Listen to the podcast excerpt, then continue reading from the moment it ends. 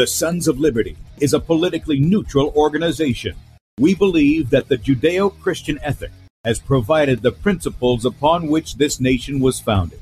It is our belief that these principles provide not only the foundation and framework for American government and society, but are also essential to the maintenance of a fair and just society.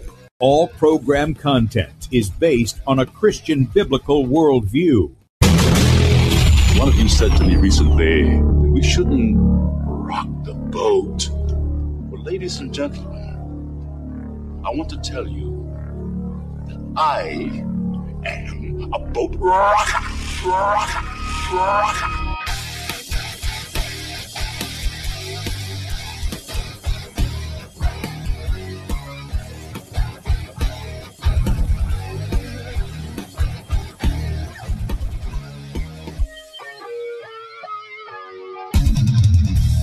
I will not wear the mask. I will not wear the mask. I will not wear the mask. I will not wear the mask. I will not wear a mask. I will not get the vaccine. I will not get the vaccine. And I will not get the vaccine. I will resist evil. I will resist evil. I will resist evil. I will submit to God. I will submit to God. I will submit to God. In the Lord I will praise his word. In God I have put my trust, and I will not be afraid. Hear my prayer, O Lord, and let my cry come to you. Do not hide your face from me in the day. For the Lord is the great God, and the great King above Rise all. up, O judge of the earth, render punishment to the proud. Lord, how long will the wicked, how long will the wicked triumph? Righteousness and justice are the foundation of I hate the work of those who fall away. My mouth I will make known your faithfulness to all generations. For I have said, Mercy shall be built up forever. Your faithfulness you shall On an instrument of ten strings, on the lute and on the harp, with harmonious sound. For you, O Lord, have made me glad through your works. I will You, O triumph in the works of your hands. are on high forevermore. For behold, your enemies shall perish.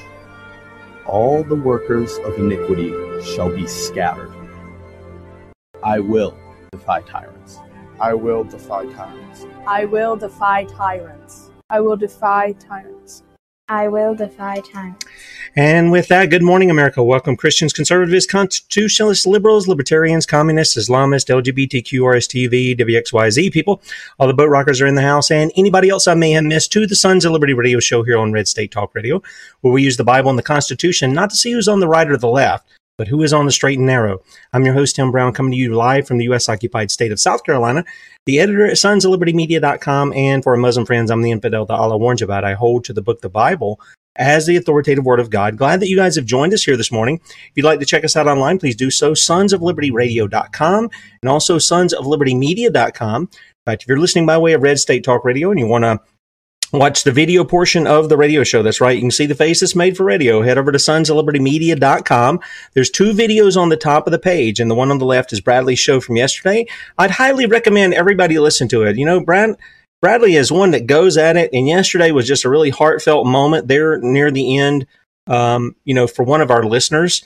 And boy, if you think Bradley is just some mean guy or something just because he's he tries to speak the truth, um, y'all really ought to listen to that. It's it's it's um, yeah, you ought to listen to it. Let me put it that way. And he'll be live at 3 p.m. in that area on sonsoflibertymedia.com. On the right side is where we're streaming live. Please press play and then blow it up on whatever device you've got.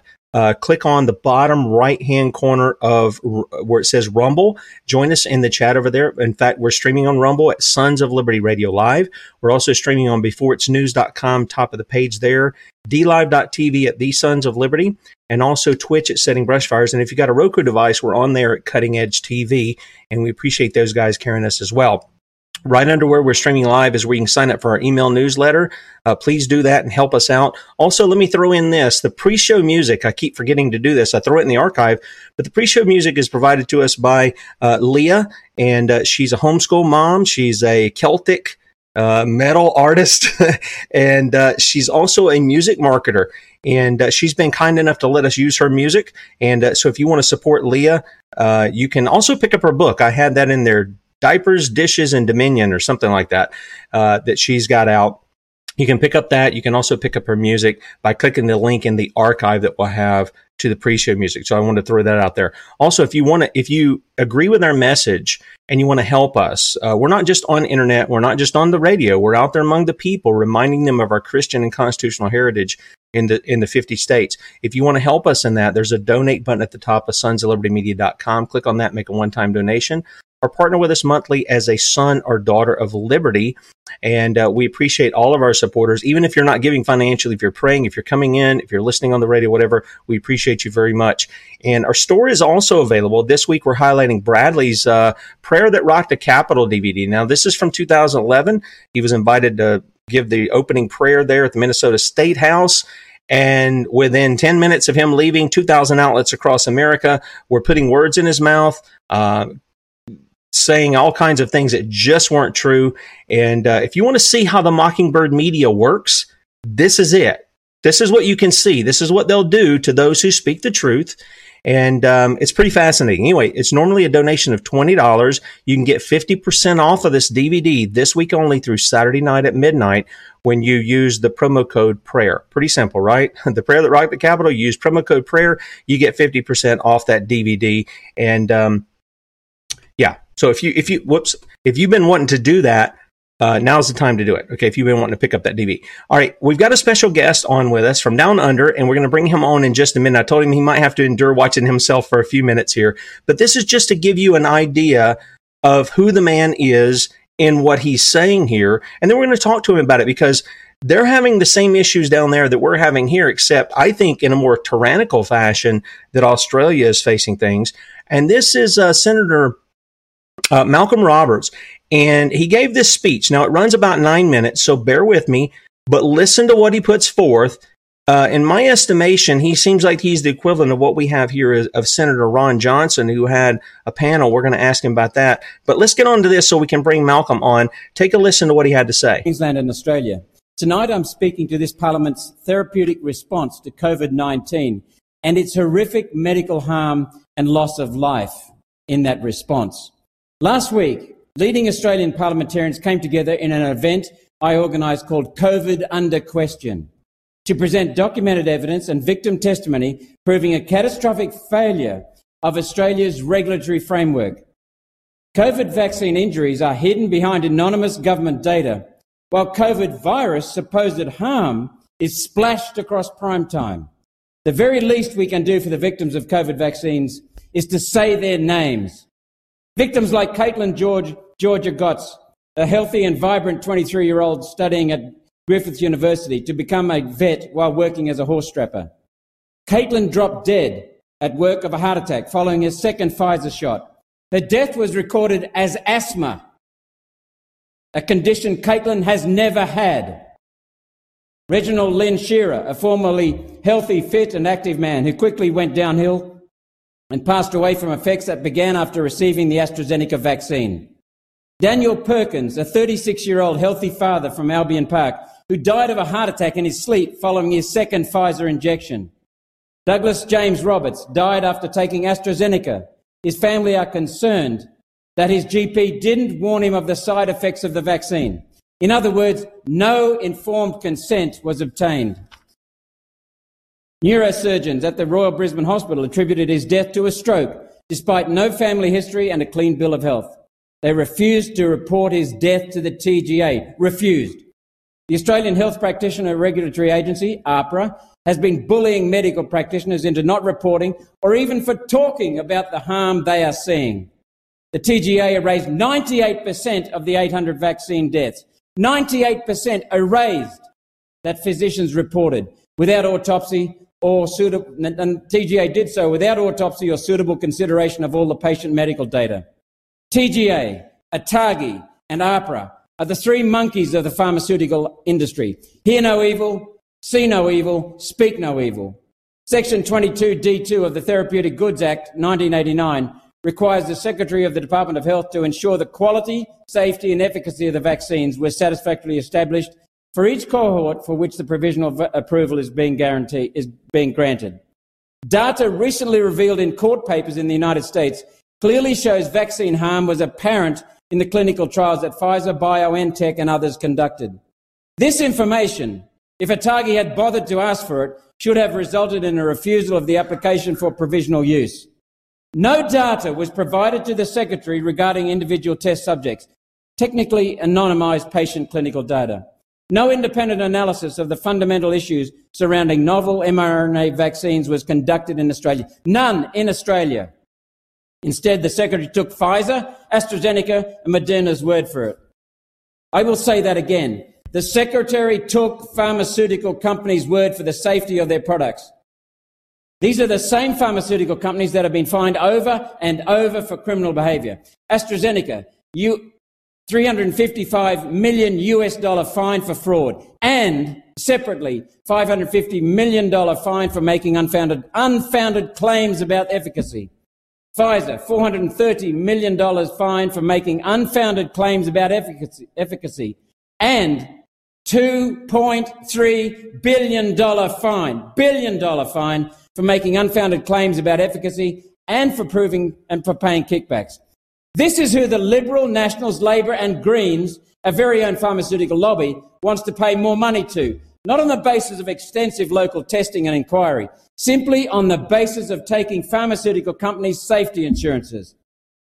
No testing. An assurance made easy by indemnity against any damage the vaccines cause. What deceit! What criminal incompetence! The Labor Party and the Liberal National Party have accepted $1 million each from the pharmaceutical benefit, uh, pharmaceutical establishment in this election cycle alone. Billions more are being set aside in this week's budget to pay the pharmaceutical companies to keep their COVID 19 gravy train going. What great value this Parliament provides for those electoral donations. Mention should be made of the TGA's decision to ban safe, fully approved, and widely accepted alternatives to COVID 19 vaccines. This includes hydroxychloroquine and ivermectin, vitamins, minerals, and natural antivirals, as well as proven messaging around healthy eating and lifestyles.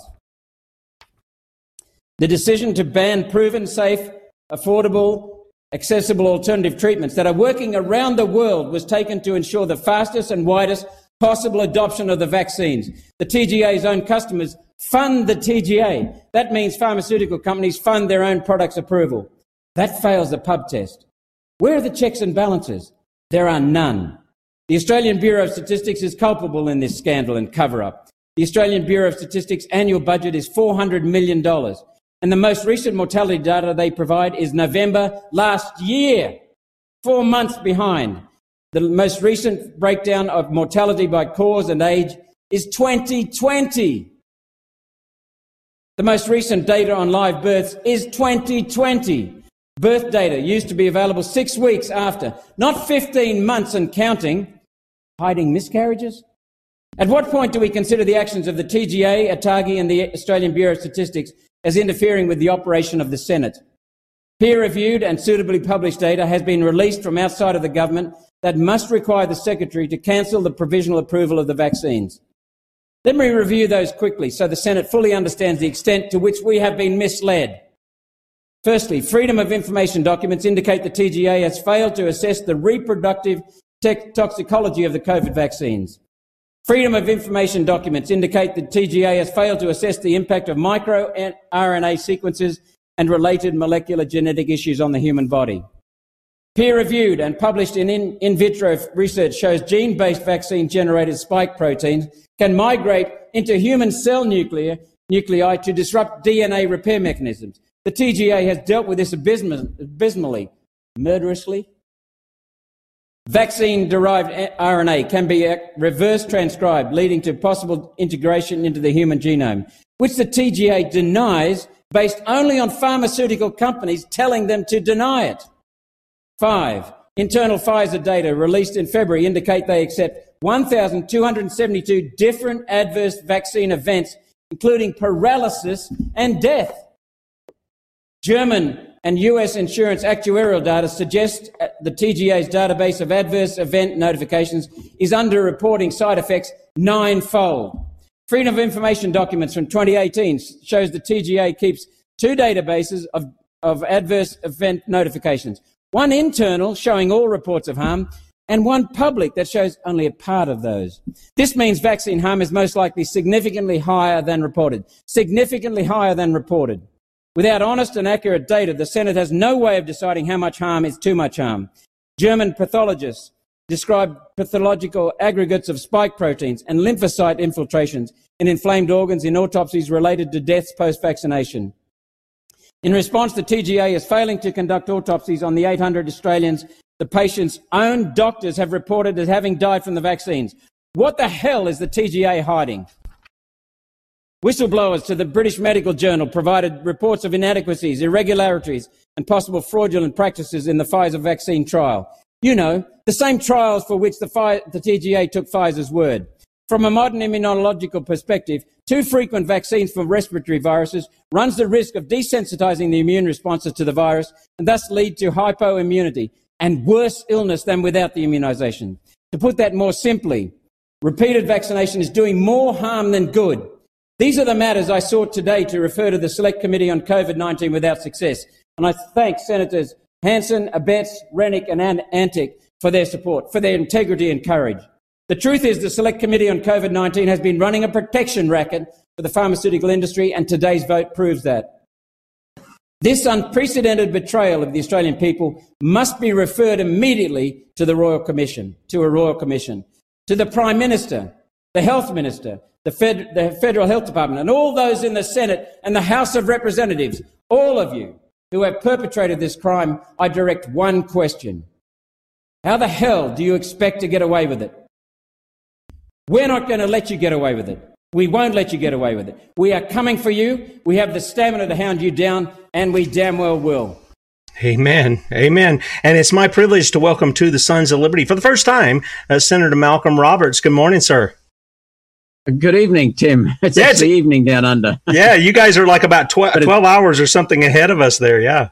About 14. Whereabouts are you in the States? Uh, we're in the U.S. occupied state of South Carolina, so we're on the East Coast here. Okay, so you're 15 hours in front, I think. Yeah, we're, we're anyway, quite it is your good morning, and I'm wishing you a good morning. Yeah, good and good evening to you. now, listen, I I saw this video. I put it up on my Rumble channel uh, first of April. Uh, so I'm assuming you made this sometime in March, and I was really taken taken aback that you were so forward to call it out, and you even you kind of I don't know, sheepishly asked murderously in, in one of your things. I think there's murder, there's there's a planned genocide that's going on, and you guys probably should see that more than we do because of the tyranny that I've seen in video from you know the the man on the street kind of stuff from Australia. It can you give us a little background of of who you are before we get into that, and how you got into what you're doing, and what your what your I, I want to call it a symposium or whatever that you did is similar to our Senator Ron Johnson, where you brought people in who had been fect, affected by the COVID shots. Can you can you help people understand a little bit about where you are with all of that? Sure. We ran something called COVID under question.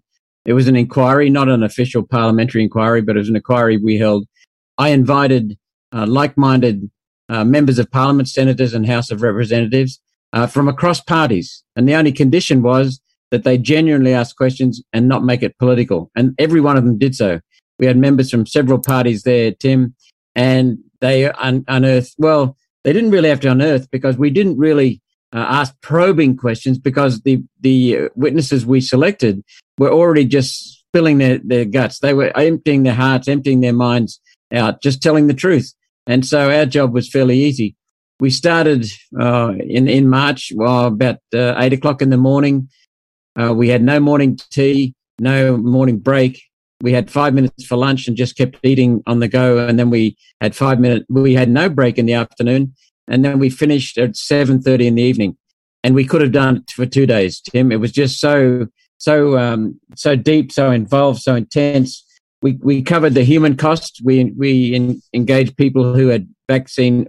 I won't call them vaccines. They're, they're experimental gene therapy treatments. Yeah, I mean the injections cost uh, we we examined the business and professional costs, uh, the cost to professionals who've been set aside uh, under under injection mandates and who've lost their businesses. We uh, explored uh, some very interesting work, um, dark field microscope slides of the Pfizer vaccine, uh, geometric objects in there that no one can explain. We explored the conflicts of interest with the within the health we used to call it a health service. It's now what I refer to as a disease industry. It makes money out of out of causing disease and even killing people and then treating them. Uh, we explored the Therapeutic Goods Administration and with a, someone, a veteran of, of 30 years experience with the TGA. And that's like your FDA. It approves, approves injections. It improves, it approves medications. We looked at the death data, looked at the media, uh, their culpability. I loved your word, by the way. What was it now? Mockingbird media. We yes. call it the legacy media, but Mockingbird's better. Um, we considered alternative treatments. We looked at the constitutional and legal aspects, and we called for a royal commission. And, and I've got to pay tribute to Dr. Uh, Gerry Brady in Australia, who organized some eminent foreign physicians, scientists, medical experts. Um, you, you know these people uh, Peter McCullough, Pierre Kory, Tess Lawrie, Kat, uh, I've forgotten Kat's second name. Um, lovely lady from a female doctor from from uh, Dallas, Texas. Um, Dr. Brian Tyson from Imperial Valley, California. Um, Pierre Kory, we had an interesting time with him because um, Pierre Pierre got mixed up and, and he thought it was a week uh, later than than we actually called him. So when he didn't appear on on our uh, Zoom, we called him and he said, "Oh no, it's next week," and we said, "No, it's today." So there he was in the middle of a street in Puerto Rico and just talking. He went for 15 minutes and talked absolute, complete sense. Fabulous, fabulous man. Wow. So strong, so knowledgeable. Uh, and McCullough, McCullough is just amazing. But all the people we had were amazing. Uh, so uh, we we really did that in, the, in we put that together in three weeks, and and so um, it was a real eye opener from for a lot of people. And it's gone around the world. So we're very pleased that we've helped crack the shell. Yeah, one of the one of the stories that uh, you talked about was uh, this this young lady, twenty three year old Caitlin, and her mother was there. We we cover the story here at sons of liberty media.com along with uh, obviously your your uh, your statements there that we just played. And can you tell us a little bit about what you heard from uh, Caitlin's mother with regard to what happened to her with the shots here and any other you made mention of them but can you give us a little more detail? You're there. You're you're hearing it. You're not only hearing it i'm assuming you're feeling something there from yeah. the distress. These people are like uh, like the people in the states they're like well, where's the justice? And the thing i liked about you malcolm and i don't you know i don't know you. I don't know you from adam uh, but i'm looking for you to put your money where your mouth is you, you say we're coming for you we're going to hold you guys accountable because we know that you know that we know that you know what you were doing was dangerous to the people, even murderous. You, you, you premeditated this because you put it out to the public knowing the dangers that were there. We're seeing that in the uh, documents Pfizer's turning out that they wanted to hide for 75 years. Our FDA, by the way, is unconstitutional. They're not authorized in our Constitution under Article 1. Uh, neither is many of the F, well, all of the three letter agencies because the law enforcement is, is the people of the United States, the militia, Article 1, Section 8 Clause 15. So, can you help people understand a little bit about what you heard when you sat in there and you listened to people like Kate's mom talk about what had happened to her? Certainly, and and, and by the way, a lot of what we are experiencing in this country has been beyond the law. It's not in accordance with the law. It's beyond That's the right. law. Yep. And and and it's it's been staged. I read um, Robert F. Kennedy's book, The Real Anthony Fauci, and what an amazing book that yes, is. Yes, uh, that really opened my eyes. Up until then, I just thought it was incompetence, stupidity, gutlessness, ignorance. Um, what do you call that? Groupthink and uh, mob mob uh, mob behavior. Uh, you know, one monkey goes down the down down the path, and the rest all follow as a herd, as a, as sheep, really. But when I read um, Robert F. Kennedy's book, I realized this had been planned and premeditated uh, it's very, very well organized over a number of years. They've taken, for example, our Australian Health uh, Practitioners Regulatory Agency, AHPRA, oversees doctors, and they've been making threats to doctors, bullying doctors, stopping them from um, intimidating them, and stopping them from reporting uh, injection injuries, uh, telling them not to speak about uh, anything adverse with the injections, not have, only only supporting the injections. Um, and and so what we we cannot as senators we cannot get access to the AHPRA, Australian Health uh, Practitioners Regulatory Agency. And that's, that's immoral. It's wrong. It breaches our democracy. And, and so what we're supposed to be able to do, Tim, as senators, is hold accountable members of the bureaucracy, ministers in the government, your equivalent of your secretaries of, of departments. And, uh, and we can't do that with AHPRA. And it was taken out of line several years ago. And I believe it was premeditated to do that so that they could run amok amongst doctors and control doctors. Now, coming back to Caitlin, her mother, what a wonderful woman she is. Uh, she told us a story, and, and I, I must confess that um, what you saw in, in the in the video of, of us with the with the injection injured, I think we had five altogether, um, was a second take because the first take, one of our staff, who's a wonderful young man, he forgot to push the record button. But in the what you didn't see then was the first time we heard that, and there were tears just running down my cheek, my cheeks. Oh, mine too. When I heard just the video. Oh, with, but, but you you heard the softer version because you know when you hear when you tell it a second time, uh, the mother didn't put as much energy into it because it was new old news for us, and we didn't have we already knew what was coming.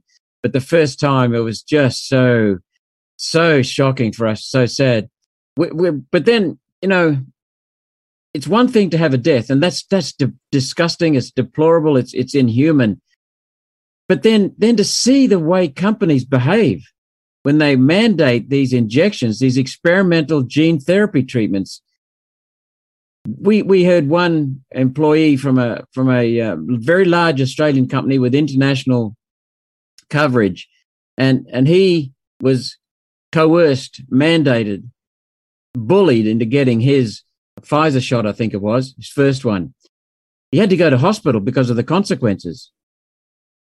And then he came back after, the hospital to stay, came back, and this damn employer forced him to get a second one. And he said no. So they stood him down. They suspended his sick leave, his entitlements to sick leave. They suspended all of that.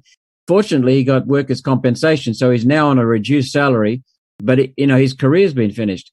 But he, he was such a state that he couldn't pick up his own two year old boy. Now that does enormous damage to the two year old, does enormous damage to the family, enormous damage to him.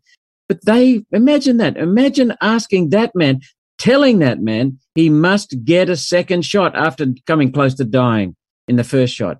I mean, you just don't think that people behave like that. So that's the kind of things we've got going on in this country, in your country, I understand, in many of the Western democracies. You know, it's just just disgusting. But Caitlin, as she told us, this, as Caitlin's mum, as she told us the story, Raylene, it, the tears were just running down our cheeks. Big Craig Kelly next to me, a member of the United Australia Party. Big George Christian, a member Christensen, a member of the National Party.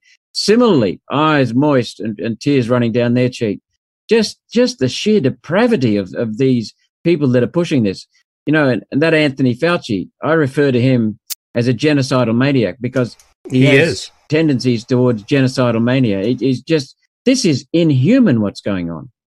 Well, and he promotes the whole thing that we're talking about going on right now. And I, I did, I listened to the book. I, I, get the audible version so I can, I can do it while I'm working, but I heard that too. And then I had already done some articles. This isn't uh, Anthony Fauci's first go around. You know, a decade ago, they were pushing the swine mm. flu stuff and the people who were killed from the shots and everything else and, and adverse effects from that. And then back in what the 80s and the 90s, he was pushing AZT as yeah. some kind of remedy for AIDS and it was killing off the people faster than whatever they had was it was doing because i'm not necessarily convinced it was aids but i, think a lot of this stuff that they've pushed uh, they've had they've had a, a goal in that. One is they're making money. There's a there's a conflict of interest when you own patents on viruses and uh, quote unquote i'm just going to call them shots. I'm not even going to call them vaccines. Uh, you've got those kinds of things whether they're the cdc i don't know what you guys have there in australia that might be equivalent to that but I don't, Malcolm, I don't think government has authority in the area of health or any of that stuff because the fact of the matter is, you know, the Bible tells us in Psalm 91, we're to trust in the Lord.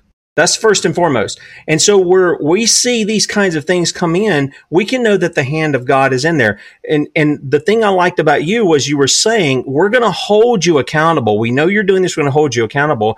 Isaiah 30, 18 says, therefore the Lord longs to be gracious to you. And therefore he waits on high to have compassion on you. For the Lord is a God of justice. How blessed are those who long for him. We want justice because we're made in his image. And we see these, like what you said, these pharmaceutical companies cold, hardened, wanting to justify themselves for the crimes they've committed against the people. And you're saying, no, no, no, no, no, guys, this is a crime.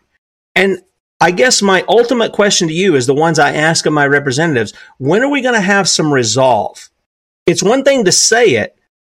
What do you have as a senator there in Australia to push that forward so we can move Judgment Day up a little closer for these guys who've committed these crimes against the people?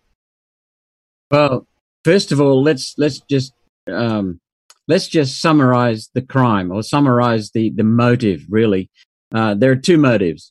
There's there's money and control. This is the largest wealth transfer in Australia's history, Tim. Eight billion dollars plus to big pharma, with no testing in Australia, minimal testing that certainly doesn't meet the requirements for testing in America, um, lies, deceit, cover up of, of, hun- of thousands of deaths, and now covering in, in the trial phase alone, and now c- covering up or, or setting aside tens of thousands of deaths due to these injections in your country, 30 plus, or maybe 40,000 deaths in Europe due to these injections. So we're looking at a massive wealth transfer we we cannot as as taxpa- as taxpayers and as representatives of taxpayers and citizens we cannot get access to the contracts that our government has signed with big pharma. Uh, what do they call it now? Commercial in confidence. Complete crap. Th- this this is no accountability. So it's a massive wealth transfer. But the second and bigger bigger uh, motive is control. This the mismanagement of this virus in our country and i believe in your country too and throughout the West has been abysmal because there has never been any intent at all to manage the virus. There has never been any intent to control the virus. The intent, the aim has been to use the virus to control us. Now let's continue setting the scene. Um, I've asked the government right from the start for the data of this virus. They wouldn't give it to me. I asked the chief medical officer for the federal government. He gave me the, the evidence, the data, and I asked him for it in relative terms as well as absolute. He shows that the transmissibility is high. Big deal. Okay. Just like the common cold, just like seasonal flus, it's high. Um, and then he shows the severity all on one graph. And the severity is low to moderate. Not severe, not high, low to moderate. Less than some past seasonal flus. We also know further, Tim, that it it can kill people, but usually the elderly, the frail, the vulnerable, those with compromised immune systems, and those with uh, comorbidities, obesity, uh, and, and serious deficiencies.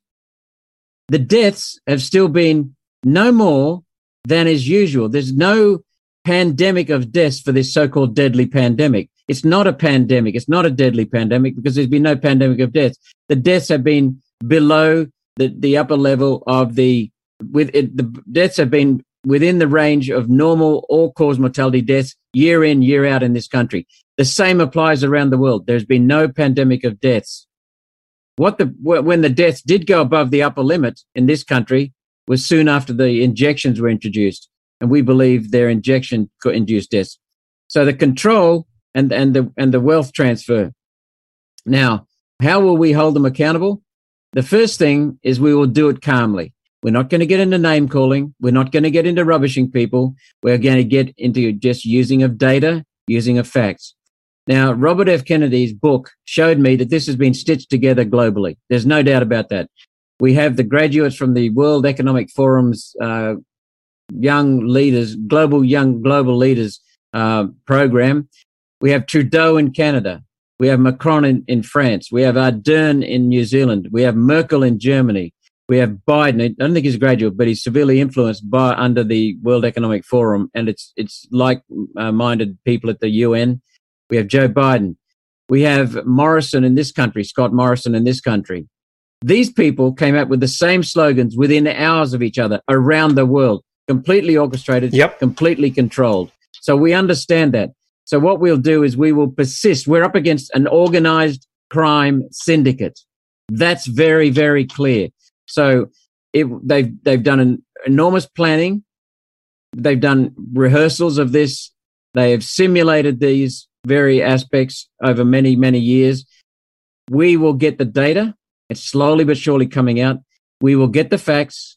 We will persist and persist and persist. We don't give up. I'm very proud to be in Senator Pauline Hanson's party, One Nation Party. And she is known for her positions. They tried to jail her because she came up with a valid third force in, pol- in politics in the 1990s. And she's been kicked in the gut. She's been smashed so many times, intimidated, ridiculed. The woman keeps standing up. And now there are more of us, and we will keep standing up. So I can't tell you where, where we're going to bring these people down, but we are probing in this country in, in the courts. We are probing through the people. We've had enormous success with, with demonstrations. Aussies just don't want to demonstrate, but this time they're out in force. Um, and we'll de- we'll do it through the political arena as well. Um, we'll do it through very many different types of political arena. We can hold them accountable in Senate estimates. They're starting to crack.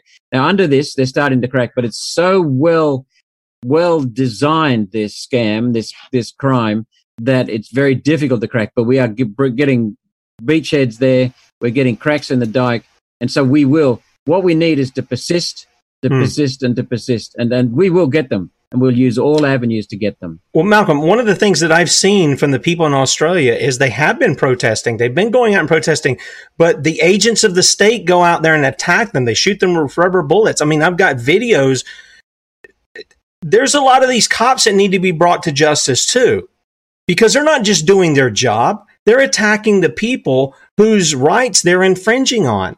And another thing I want to throw at you, I, I, maybe you've you've thought about this. I'm not sure. We have Kate Shemirani. You're probably familiar with her. She has a mother and a, a sister in Australia who are very concerned. They haven't been able to leave their houses and stuff uh, because of the mandates of, of Scott Morrison and, and other people there in the area.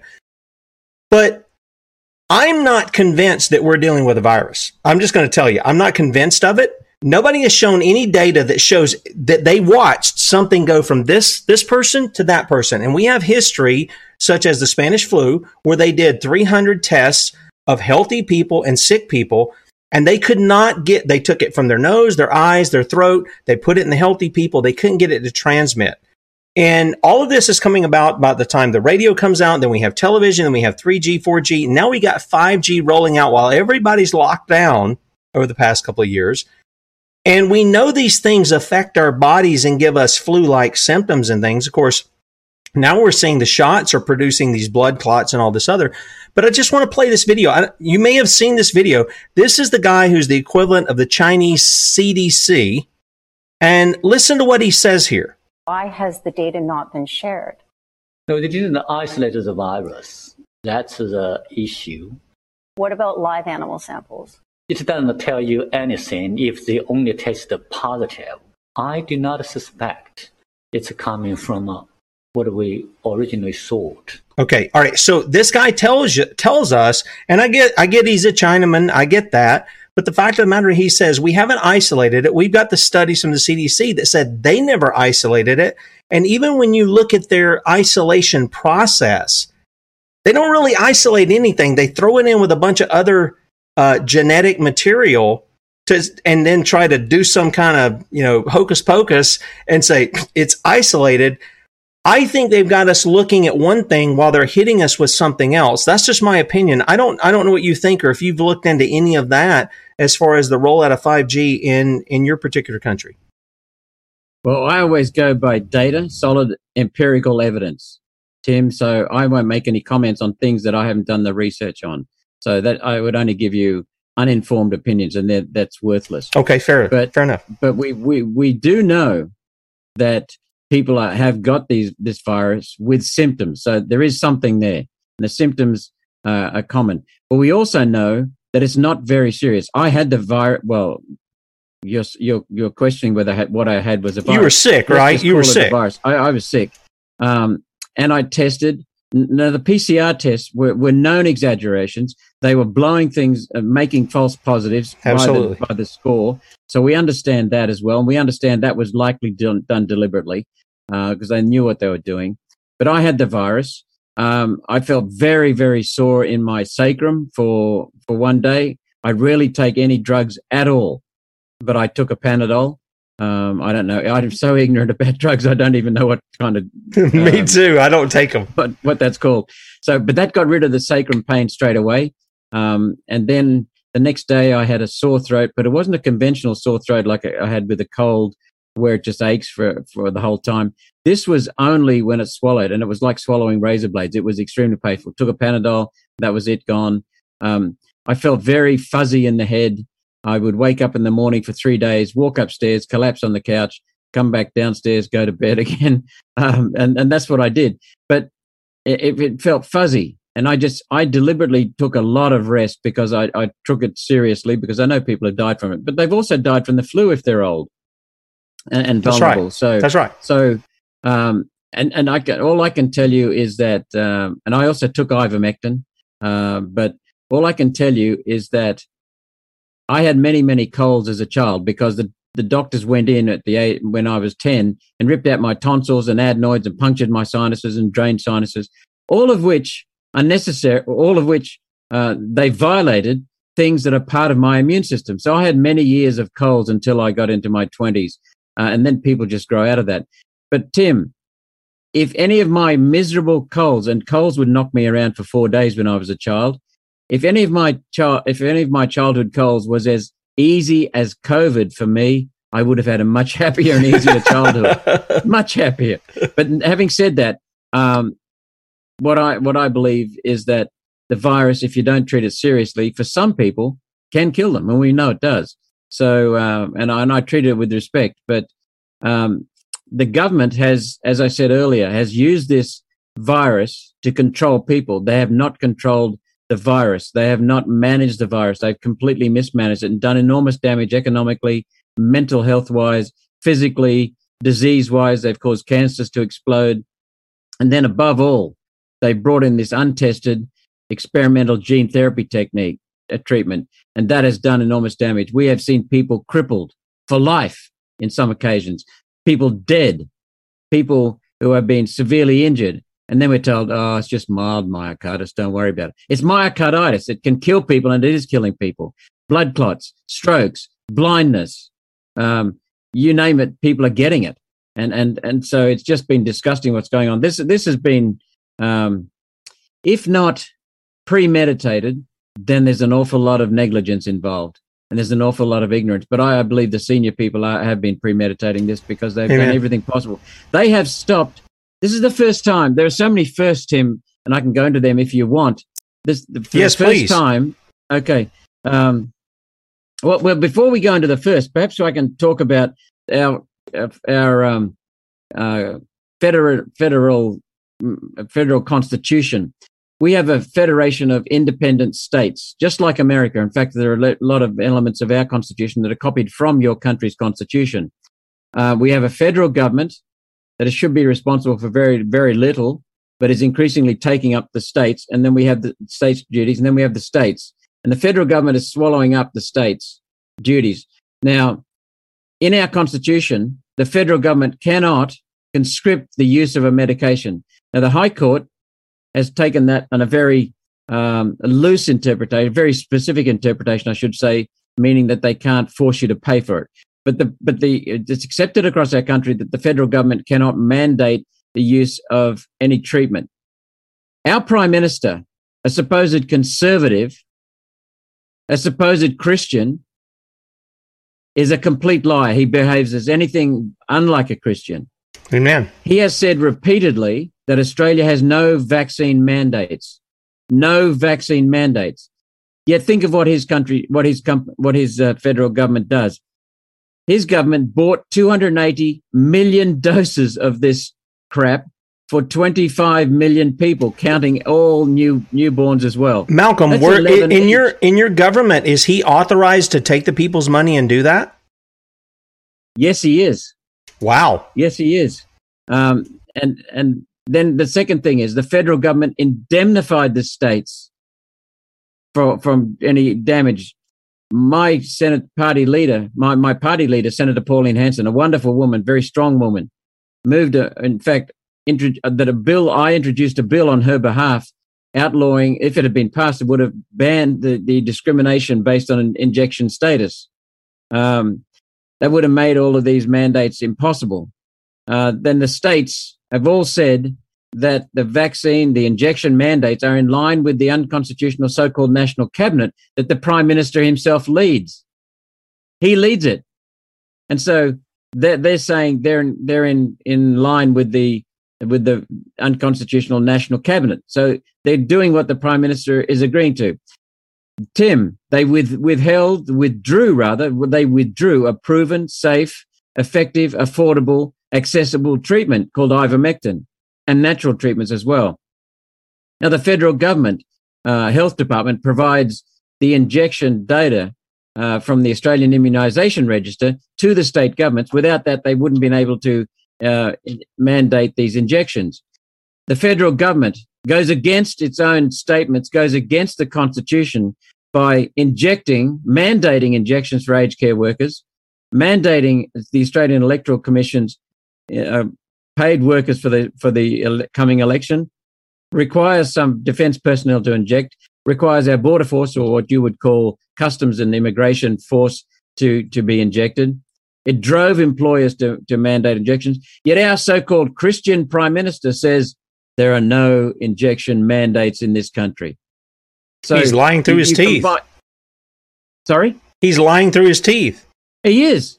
And, and the man is a fake Christian. He goes, he pretends to be a Christian because he knows Amen. that the Christian vote will go for it. Now, these are some of the first. I put together a list of, of 33 or so firsts in this country. The first time these things have happened.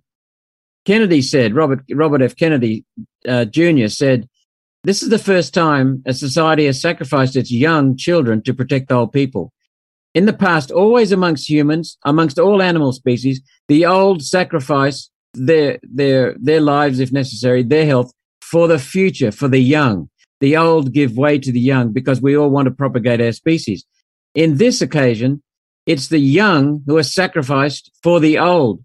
And in our country, and I suspect in your country, because there's no sensible, comprehensive, proper plan for managing the virus, the old have not been protected either.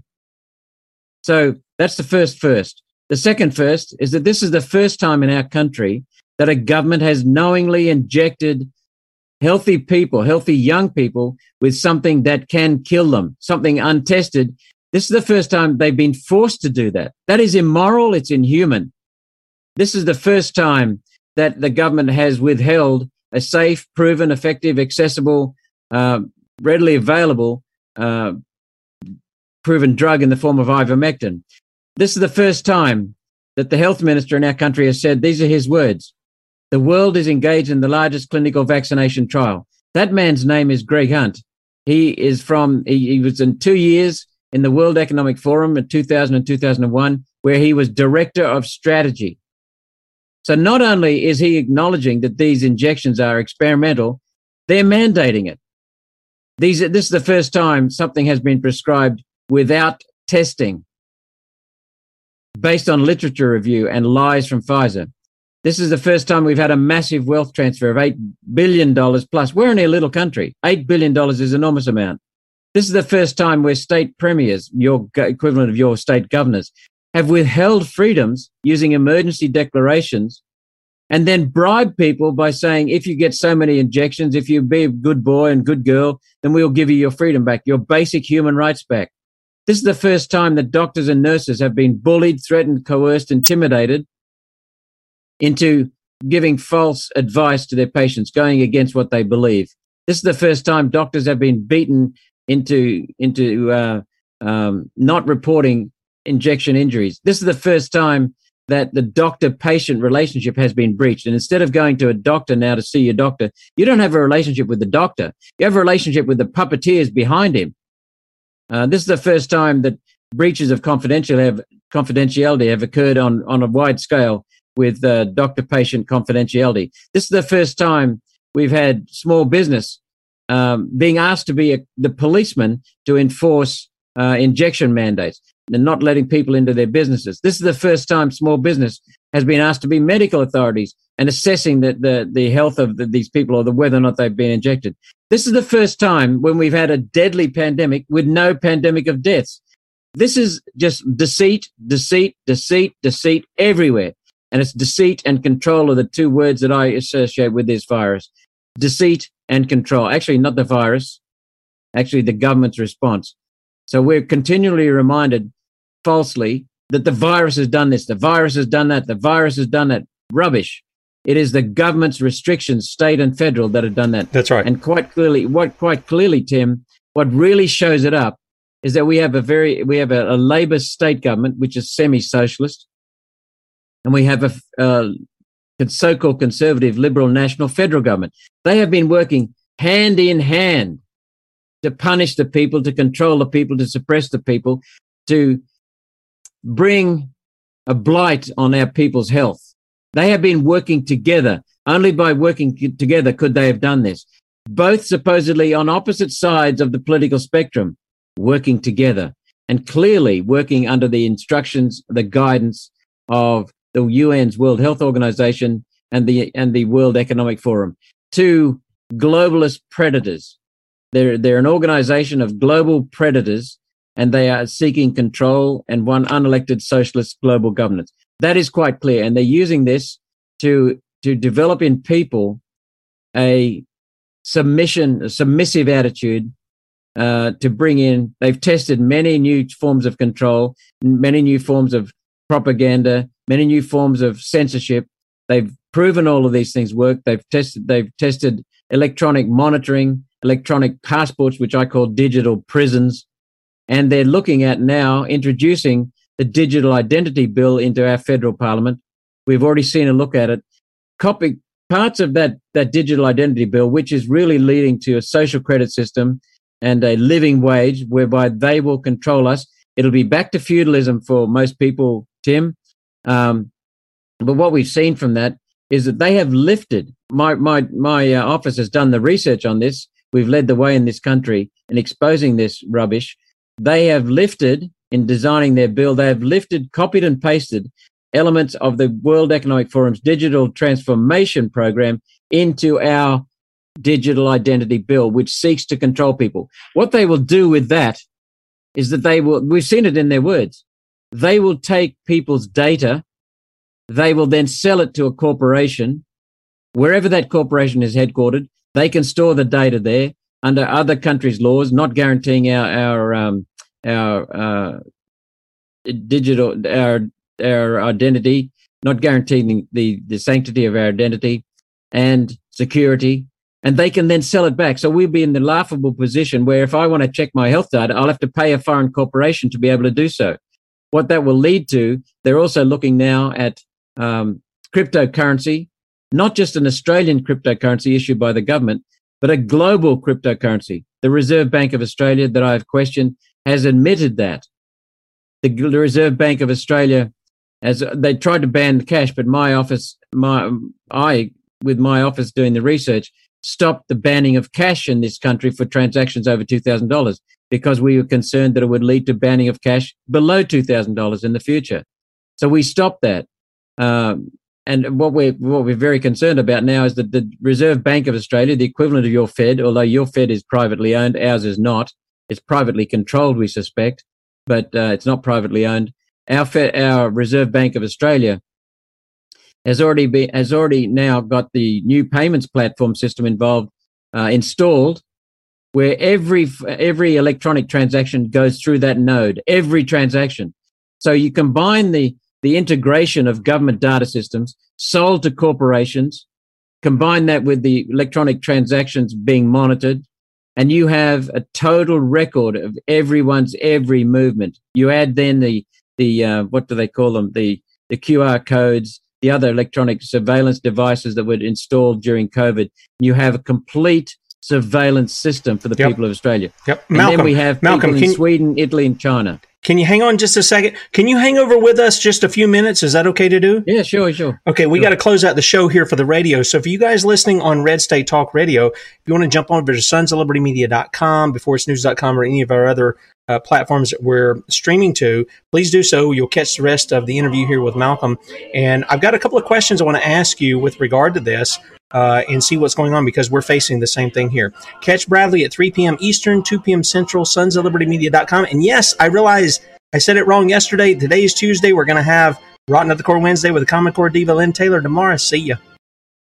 All right, I want to welcome everybody coming over from Red State Talk Radio. And Malcolm, one of the things you touched on was the UN and the World Economic Forum. I don't know if you've seen this. They announced an agreement between them to push their Agenda 2030, which I think all of this has a, I think this is their steps in pushing their global agenda uh, of what they're wanting to do. Listen to this announcement. It's only a couple of seconds here. This afternoon, the Secretary General and Klaus Schwab, the founder of the World Economic Forum, will sign will witness the signing of a memorandum of understanding on a strategic partnership between the UN and the World Economic Forum, which outlines areas of cooperation to deepen engagement between the two institutions and to jointly accelerate the implementation of the 2030 agenda. All right, so we we hear this. The question I have eh, is if there is anything that's a threat not only to the US, but to Australia and I would say to all countries. It's the United Nations and it's the World Economic Forum. And I don't understand why these nations aren't getting together and sending in their special forces to take these guys out. They are th- they are they are enemies to the countries that they're they're seeking to control, just like what you said. And I, I can't understand that, but at the same time, I think I do understand it because even in your presentation earlier, you said we you know we need to have the, our health department look at this, and we need to have our royal commission. We have, well, my question is, Malcolm, how do you do that when at the top all these people are corrupt and they're corrupt by sitting back? They're signing documents saying, you people of Australia or, or America, in, in fact, you can't sue the big pharma companies uh, for their experimentation on you, the guinea pig, uh, even when they're not giving you informed consent and all of this stuff they're just as corrupt as the other guys. It seems like to me, this has to come from the people, not from their representatives, because their representatives, to me, are corrupt. And that's why in, in our county, we are built, rebuilding, we're wanting to rebuild the common law grand jury to indict these rascals. And then the, the constitutional militia, which is the only enforcement, um, law enforcement that we have under our constitution, which is the people, the men who bring who bring about the the execution of the law. That in fact that's one of the things that they're supposed to do: repel invasions and and uh, put down insurrections. And so, are you of that mindset that the people are the ones that are going to have to eventually come up and deal with their corrupt politicians in some way or another, or or or is this a thing where we're just going to have to sit back and let people investigate more and spend more of our money or more of Australians' money and not get anything from it? Well, let's be clear. My answer is yes. There okay. is no doubt about that. Right. Yes. But let, let's look at um, maybe slightly differently in some ways than, than what you're saying. Uh, but uh, we, we can't afford to do it violently because uh, if, if, if we use violence, then we're just behaving like them. But this is the UN's Earth Summit Rio Declaration in 1992, uh, which our government signed, which your then president, George H. Bush, um, George Bush Sr., said, praised the new world order that was dawning. Now, this is from the United Nations, the Earth Summit Agenda 21. That was to be for a 21st century global governance. It is now called Agenda 2030. They want it by 2030. Some of our political parties in this country, that are senior political parties in this country, have their policies deadlined uh, 2030. So let's have a look at some of the the key components in this book. I'll, I'll open that book up again. There's a statement here from Maurice Strong, who was Secretary General, United Nations Conference on Environment and Development. Now, Maurice Strong, I won't go into the details, we don't have time for it, formed the United Nations Environmental Program, an absolutely disgusting, inhuman entity. It is responsible for the banning of DDT, which in turn caused 40 to 50 million deaths by the banning of DDT. That puts him in the league ahead of, uh, ahead of Hitler, around about where Stalin is, but behind Mao Zedong and the number of people who died at, at their hands. That's the kind of man this, this man was. He died in 2015. He is the father, the inventor of global warming and climate change. It is a complete scam. I can tell you that another time. But we have we have hard evidence of that very fact. I'm not just talking about the science. We have put the government and the science agencies on the spotlight, and instead of arguing with them, we've just said, "Give us your uh, evidence." We put the onus on them. They have failed miserably, and they have embarrassed themselves. This is what this is what Maurice Strong said. in closing the foreword to this book from the United Nations. There is much to be done, and I look to the new United Nations Commission on Sustainable Development to be the focal point for the massive effort needed to create the new era of international cooperation, the new global partnership that will make this shift possible. That is global governance. Now, Maurice Strong said he had two aims in his life. One was to deindustrialize Western civilization. The man is crazy or was crazy. The second is to put in place an unelected socialist global governance. Now, Tim, you'd be familiar. Uh, you've got grey in your beard, so you'd be familiar that corporations, football clubs, social clubs can be run by someone other than an elected official. Sure. Governance does not require elections.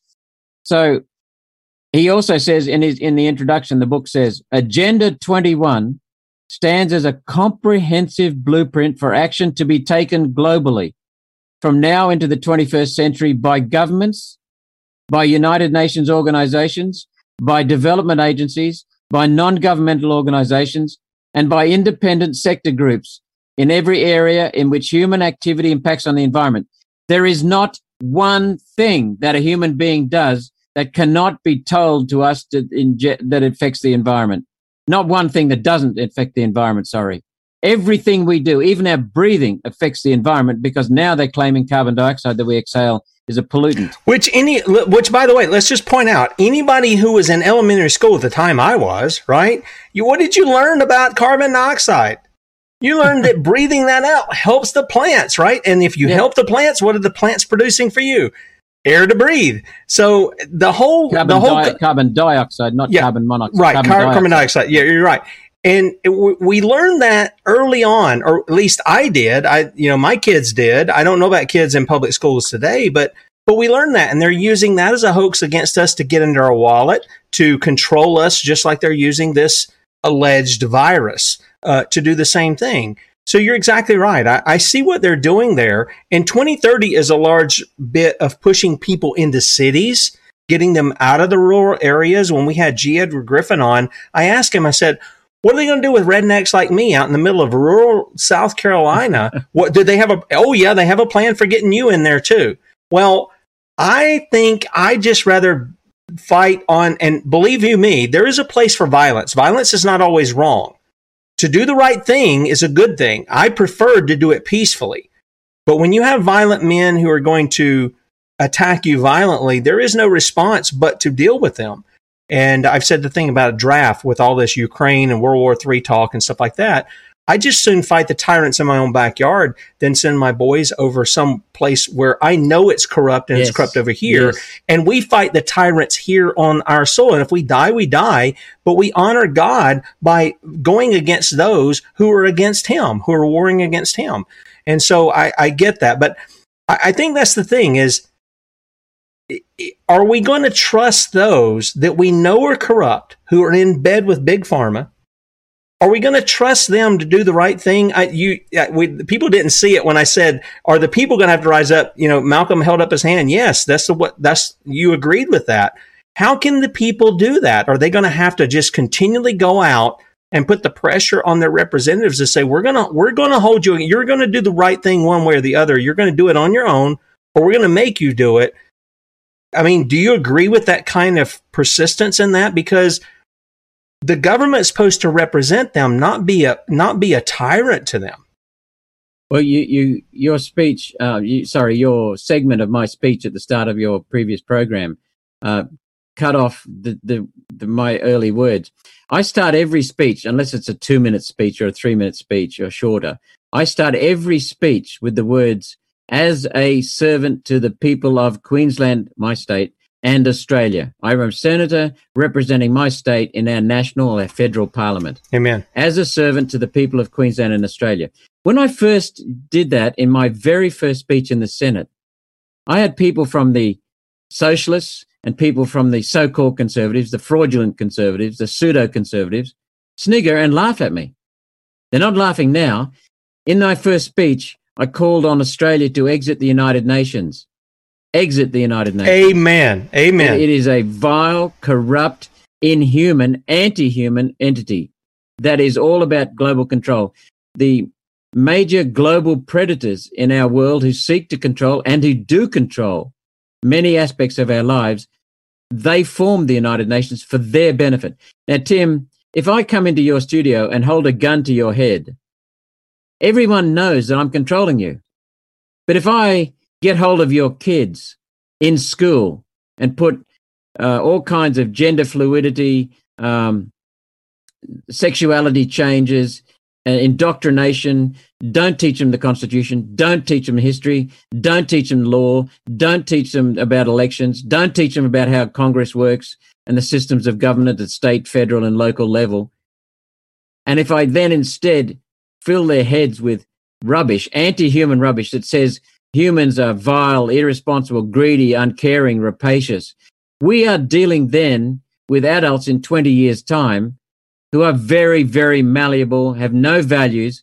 Um, the, the, well, they've been the, demoralized. That's the way exactly, socialists do. Yeah. Exactly. And when what happens, um, when, when th- this is about returning control to the, just a few people. When we lived in feudalism, when our predecessors lived in feudalism, we had one person the lord of the manor controlled several families who eke, eked out a living on, on, on his land, and they barely had enough to keep them alive. That was perfect for the lord of the manor. Now, then we had marvelous inventions in, in uh, Britain in particular, and then in the United States, brought about the Industrial Revolution. Enormous freedom developed. As people got wealthier, they became, and everyone became wealthier, uh, they became freer. And, and then they, the, the globalist predators would have, have lost control. They want control back. And now they're doing it very, very subtly by the long march of the left through the institutions. I don't use the word left and right usually. I use the word freedom versus control. Amen. Or and, lawful and so, versus lawless. That that's even better. Yes, that's there. But um, so well, what they try to do first of all is destroy faith, destroy religion. Religions bring two things. I don't necessarily agree with with some aspects of, of many of the religions. Even some so-called Christian religions seem to now preach the the opposite of what Christ was teaching. Christ, Amen. They do. You're exactly preach, right. Preach forgiveness, grace, um, and and and freedom. Really, real freedom, not just freedom from each other, but freedom from our own egos and our own desire to control. So there's a faith aspect to religion. There's also a very, very important part, as far as I understand it. I'm not a theologian. Uh, as I understand it, there's a very significant part that involves a code of conduct. And that code of conduct is similar in many, that same, at, at, the, at the core of that code of conduct across the major religions in the world is the same on same values respect each other love each other love the lord um, basically uh, integrity honesty no stealing etc and so they the communists destroy religion because that gives people, that makes people easy to control, very malleable. The communists destroy the nation state because in this case, what they want to do is they want to create a global governance. The communists also destroy family because when you don't have family, the, who do you turn to when it turns to mess? You, you turn, turn, to, to government. government. Yep. So that's exactly what they're doing. And they, above all, what they're doing is they're creating a very anti-human uh, message for people adults and especially children, future adults. And this anti-human, they turn people on people. They also set up environments where you, you have a victim, a self, a, an artificially created victim that then sets up conflict, one versus the other, injection versus the non-injected. They try to set that up. And one of the beautiful things we've seen in Australia is that many people who've been injected do not resent those who've chosen not to be injected. And those who've been injected, who chose not to be injected, don't criticize those who've been injected either forcibly or voluntarily. So that they that this this aspect of their plan has backfired on them. They haven't they haven't created a, a, us versus them, but what they have done is created a complete abandonment of basic values in our society, and they've confused children with regard to so many things: gender, morals, sexuality, um, and they preyed on young people, and that is abhorrent. That that is just absolutely disgraceful. And the absolutely. Mockingbird media has helped them. Yeah, absolutely. And you know, we we point back to things like Deuteronomy 28 in the scriptures where you know there's 15 verses God says if you obey my commandments, which are good, they're not burdensome, uh, they're not heavy. Yep. In fact, Jesus says, uh, "My yoke is easy and my burden is light." He says, "If you obey these things, I'll give you so many blessings they'll overtake you." But if you don't, he takes three times as many verses to say about the curses that's going to come and overtake the people, including what we see of the uh, the foreign invasion. I don't know if you guys have that as far as all the refugees coming over from the Middle East and stuff. We're having those, and they're colonizing them. Okay, and then we have the people coming over from the southern border into our country. Look, people who say the Bible is ancient, it's outdated, it's right on target because God doesn't change. And, and the fact of the matter is neither does man. Man just comes up with new ways to commit new, to commit old sins. But one of the things that Jesus does tell us is this. When he's dealing with the Pharisees of the day, and I appreciate the fact that you said there are people who, who are the fake Christians. They're, they're, they're kind of, you know, syrupy milk toast kind of gracy people, but they have, there's no real power from what they're doing. Jesus said this to the Pharisees. They answered him, "We be Abraham's seed, and we never in bo- uh, were never in bondage to any man, even though they were under the bondage of the Roman Empire." This is how deceived they were. How sayest thou, ye shall be made free? Jesus answered them, Verily, verily, I say to you, whosoever committeth sin, that's a violation of the law, is what First John tells us, that sin is transgression of the law is the servant of sin. And the servant abideth not in the house forever, but the son abideth ever. If the son therefore shall make you free, ye shall be free indeed. I know that ye are Abraham's seed, but ye seek to kill me because my word hath no place in you. I speak that which I have seen with my father, and ye do that which you have seen with your father. So he distinguishes different, different lines here, and he's talking about spiritual lines. They answered and said to him, Abraham is our father, and Jesus said unto them, if you were Abraham's children, you would do the works of Abraham. And he ended up telling him, he says, your father's the devil. That's who, that's who your father is. So when we talk about races, we're really talking about spiritual races. Everybody's got the same skin color. It's just different shades of it. That's, that's all it is. We've all got red blood, Tim. That's right. We all do. So when Jesus talks about these things, he has made us free indeed uh, to do what? To do whatever we want to do or to do what is right under the law. And I'm talking about the law of God. You mentioned, I, I think you, uh, you appealed to that a little bit ago when you talked about, you know, doing the right things. Well, what are the right things? They're the things that our creator has laid out. It's, it's in natural law, but it's also in the scriptures too. We don't steal. We don't kill. We don't commit adultery. We don't covet. We don't uh, bear false witness against our neighbor. We honor our parents. We keep the Sabbath day. We don't have any other gods before us. All these kinds of things. And you're exactly right. The socialists get in there and they want to wedge under that. And to me, it's not religion. It's the relationship we have because we're sons and daughters of the Most High. He's our Father. It's not a religion. In fact, the Bible uses the term religion, I think, in one place in James, and it says pure and undefiled religion is to take care of widows and to visit orphans. And so when when we're looking at it, it is a way of life for us. And I see the tyrants. You know, I, I got to tell you, my blood boils when I've seen some of the videos out of Australia where the agents of the state are just attacking the people. They're just attacking them. They're not serving them. And I, I've warned, I said, you guys who are doing this, you're not upholding your oath. You're not protecting the people.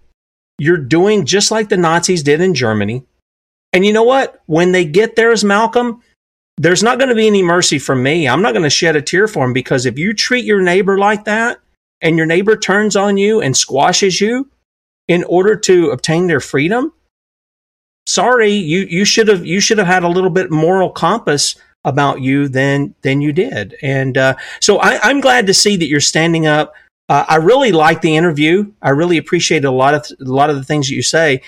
Can you give us kind of a final word? Where do where do things go from here, though? You're saying all these investigations need to go, and these things that.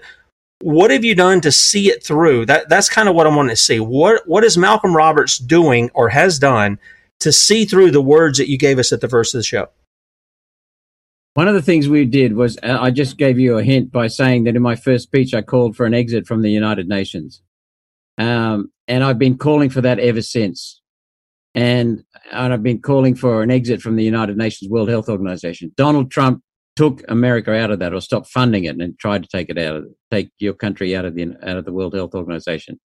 We have been speaking very vigorously about the UN and about the World Economic Forum, exposing them every chance we can get.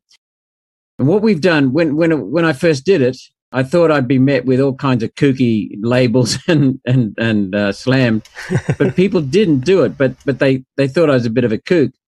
Now people are starting to see what I what I've been saying all along. We have been sowing the seeds and preparing these people, not to mislead them, but to open their eyes.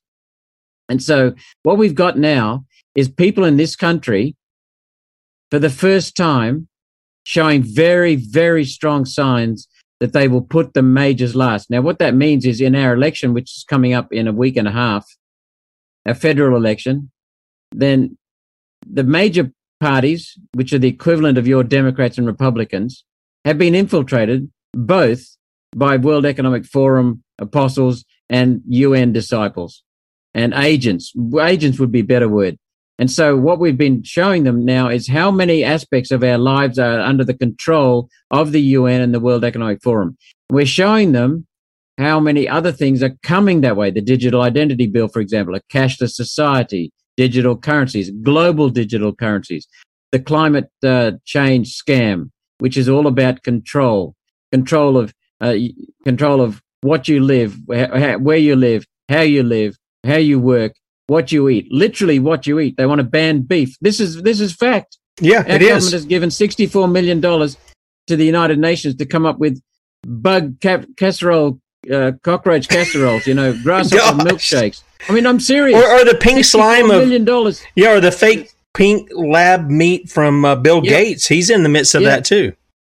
So what we've been doing is educating people, and now we have got a very strong sign that there's a massive awakening in this country.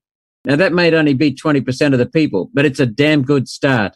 And so what Amen. we've got now is people Amen. saying they have really, the, the United Nations and the World Economic Forum, the globalist predators who drive both entities have revealed too much of their hand. They've gone too far too quickly.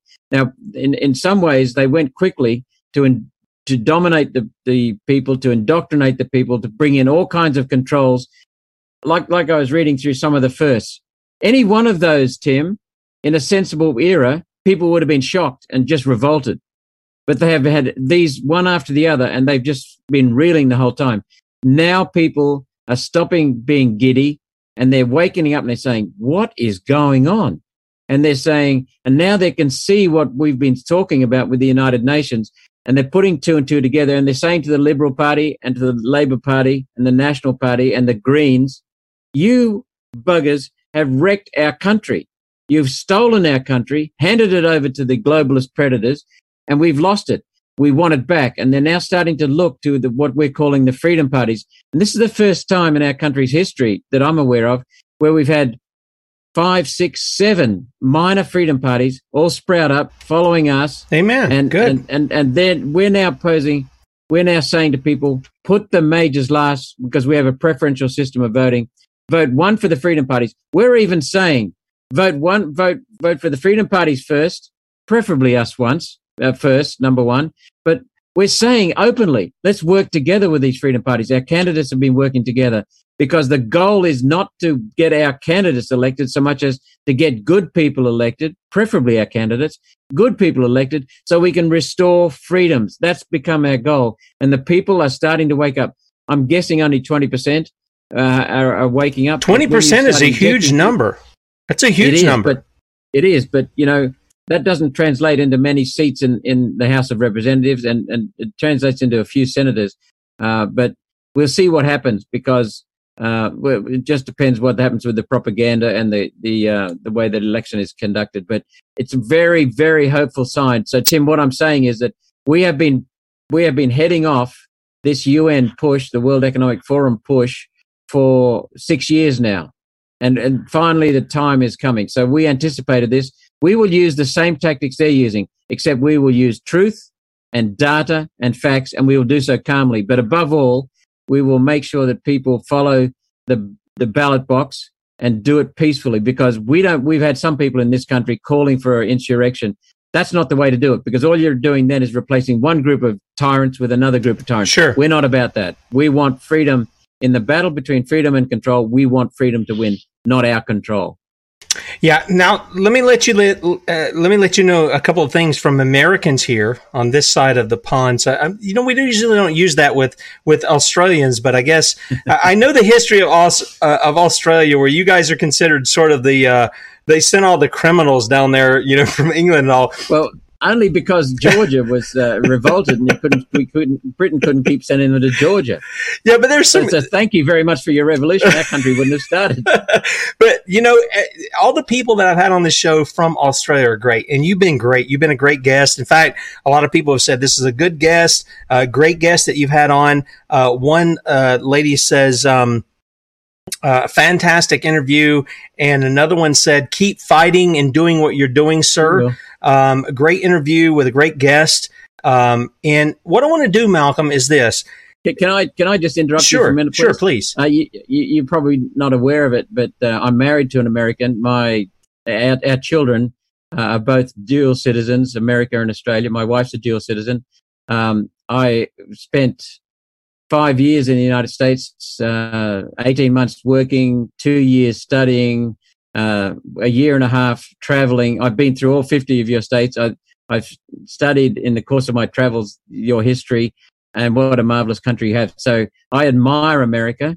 Um, I don't admire the way your, your government has been hijacked because well, neither do we. recent years, but but I mean, you know, you you you as as a people, you are one of the best countries in the world.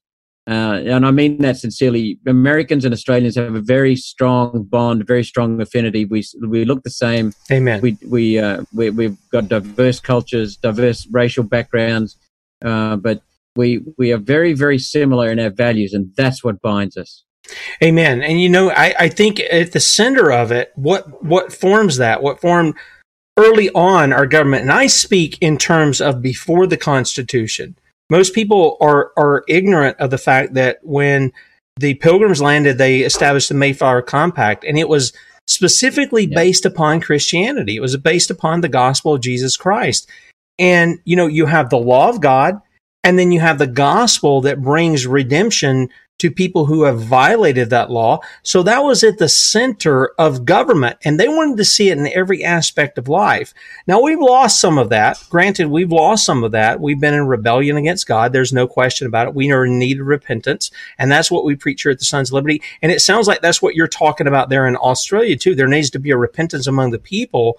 Uh, because usually the government is a is a reflection of the people, and then the people that government is used as a as a tyranny to make the people understand as a discipline from God, hey, you have not been doing your duties before me. You've given liberties, you've been given rights or authorities. That's that's what it really means to do what is right. And the people have said, no, we'll just do what we want to do. And now when the tyranny comes down, it becomes a discipline to the people to turn them back to God. And I'm hoping for that. So what I want to do, Malcolm, is I want to give you the last word. Do you have a word of exhortation because you're speaking to an American audience, although it's going around the world. You're speaking to an American audience as an Australian uh, and a senator there. Do you have any words that, of encouragement you would give to America? Because I got to tell you, America should be leading this charge in this global hoax that's been going on that's killing people. Uh, and yet, what we see is Canada's doing it, Australia's doing it, other England's, you know, pl- portions of England are doing it, and America, for large part, it's not that there aren't pockets of that, but we're seeing other people lead the way. Would you have a word for Americans uh, of exhortation regarding this issue that we're talking about? Yes, um, you've given us, well, you've built on the the British tradition. The British really gave it to us, but the Americans developed it magnificently. Um, your constitution is the same as our constitution in that the people are the only entity that can change that governing document. They're the only people, only only entity that can change that. Um, and and so you are the sovereigns of your country. You are the rulers of your country. You, the people of America, are the rulers of America. The government you instilled in the world the belief that the government governs only with the consent of the governed. Now, okay, the British really started that, but you really took it a long way further. We had the Magna Carta, we had the American Declaration of Independence, we had the American Constitution. So I have always admired the United States everywhere I've gone. You know, I've seen the United States has had a leadership role. You know, I can be traveling through, I've been through every, all 50 of your states. I can be traveling through somewhere in Iowa and I come across a, a, a small town with a magnificent building in it. And across the arches of that, the entry of that building will be the words dedicated to the people of the world. And they meant it. They meant it. And, and so the United States has that position of leadership. But unfortunately, the people of the United States have been sidelined by the globalist predators who are running the global, they're trying to run this planet. They're doing an abysmal job of it and an inhuman job of it. So America, please wake up. You are a blessed country. You are a wonderful people. You have a role to play in leading the planet and in the right sense of, of leadership, not in the control sense, but leading it in form of freedom. You had a you had a coup d'état in 2020 when not a shot was fired when Yep. President Trump was removed from Yep. office. That was a coup d'état. We watched it from here. We know what happened. So we're not advocating violence, but we are saying, please, America, stand up, be free, take over your country again lawfully through the ballot box, through holding your your uh, representatives. They're your representatives to do work for you.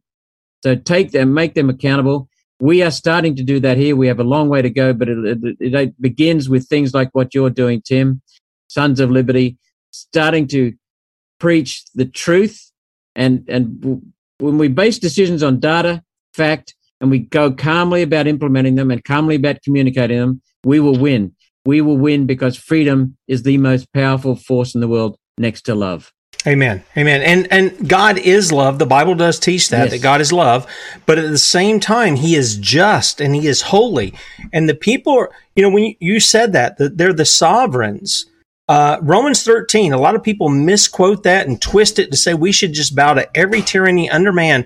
That's not what it's saying because Paul says they're they're not a terror to those who do good. So if you're doing good and you're terrified because government's coming after you, well then you might not need to rethink your understanding of Romans 13 because in America what our forefathers established were were the people were the king, if you will, of Romans 13. We're the ones to enforce the law. And when those who are representing us are are violating that law, we have to bring them to account. And I, I that's what I appreciated so much when I saw your uh, you almost brought me to tears the first time I saw you speaking about that that thing that we played at the first of the show because I'm like that is right there what you said the heart of Sons of Liberty.